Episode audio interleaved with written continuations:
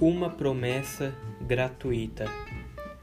Devemos dar algo em troca para obter alegria? Eu diria que não, é totalmente gratuita. Você, meu amigo leitor, pode obter a graça pela fé. E me permita te animar, se você tem fé, foi o próprio Deus que colocou a fé em seu coração. Ele é o autor e consumador da fé.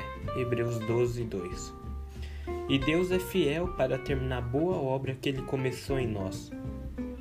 Isso deve te animar. Nós amamos a Deus porque Ele nos amou primeiro.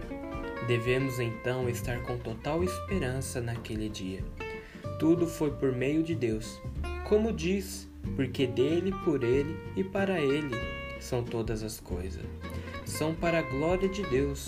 Deus está no controle da história. Ele é o autor da grande peça que estamos fazendo. Um dia as cortinas serão fechadas e o autor irá encerrar a peça com alegria para uns e horror para outros. Conclusão: Alegria é um fruto do Espírito Santo, no qual uma pessoa cheia do Espírito tem graça para alegrar a vida de uma pessoa totalmente triste. Lembre da menina que citei como exemplo. Então, meu desejo é que você seja cheio do Espírito e busque a felicidade e não desista dela. A maior alegria de um Deus poderoso é quando o Senhor observa servos humildes, mas ao mesmo tempo ricos, como a parábola do tesouro escondido. Mateus 13, 44.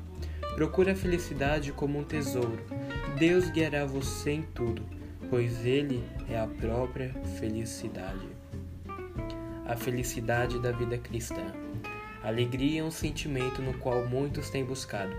Será que os cristãos também são assim? Será que a fé pode lançar fora o medo e trazer a esperança?